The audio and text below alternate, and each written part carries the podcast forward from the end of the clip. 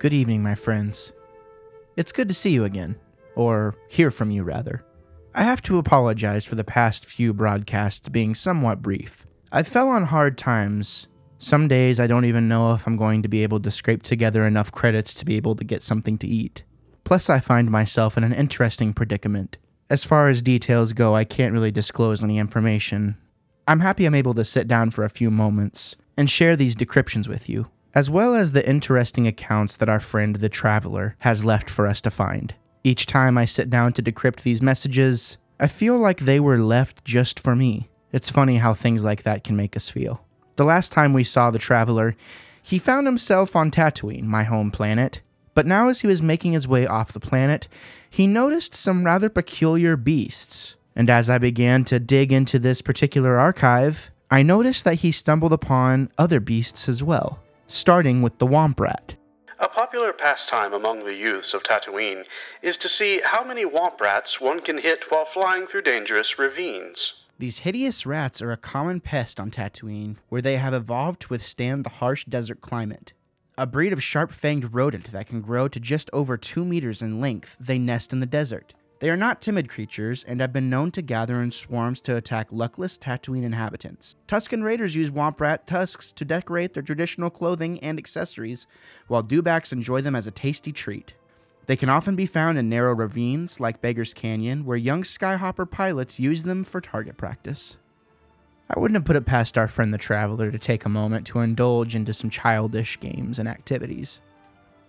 The arid badlands of Tatooine not only offer womp rats, but a wide variety of creatures.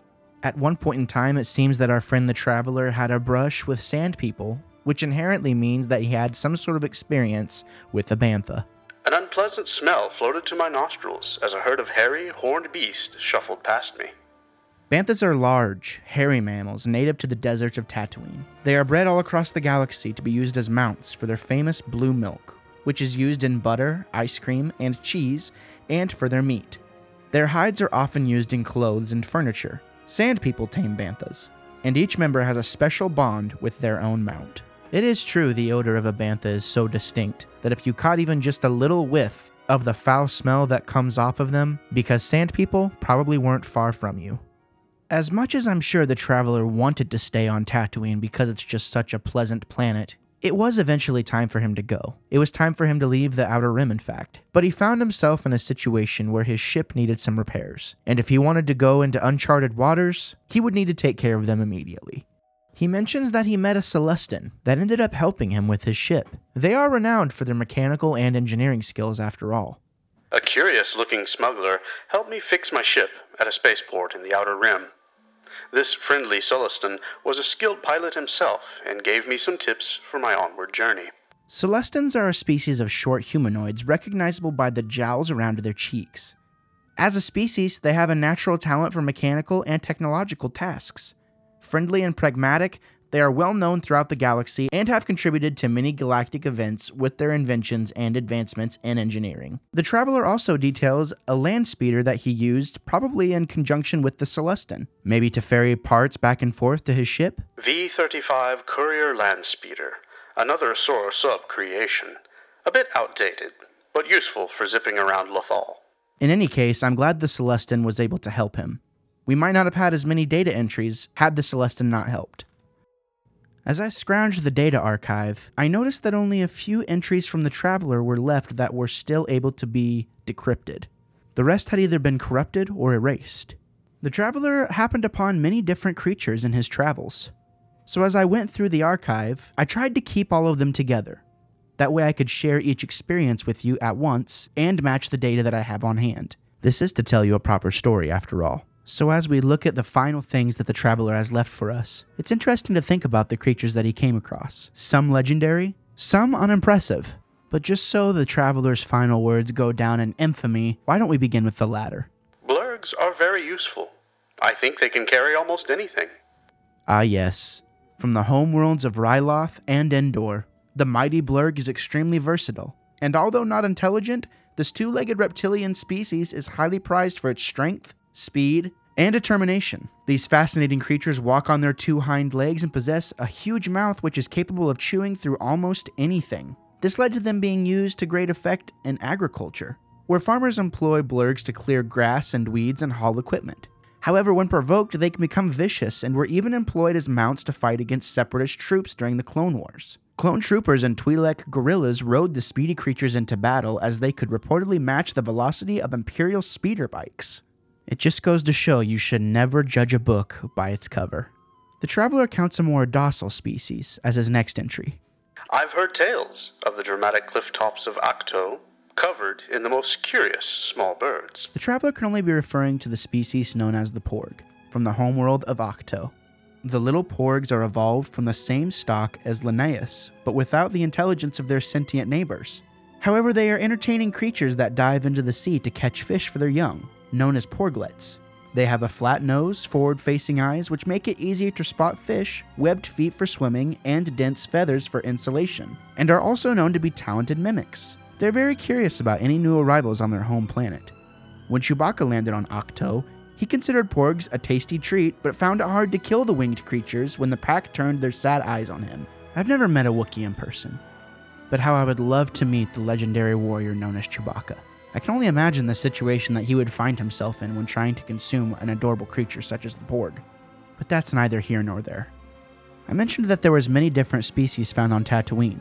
I couldn't help but find this account from the traveler to be a little amusing. Hiking further across the rough terrain, I stubbed my toe on what I thought was a rock until I heard a grunt. Looking down, I found a very angry creature embedded in the sand sand. Yes, the traveler happened upon quite a vile creature known as the Worrt, the homeworld, of course, being from Tatooine. Worrts are non sentient creatures that live in the desert and feed on rodents and insects. These squat creatures can bury themselves in the sand, becoming indistinguishable from the rocks around them, and there they will await their prey. Their oversized tongues are perfect for capturing food on the run. I never had an encounter with a worrt that wasn't unpleasant. These next entries from the traveler gave me chills initially whenever I first came across them. All sorts of questions started to pop up in my mind, but we'll discuss those after we go through his accounts. The next one being a beast only thought to be a legend.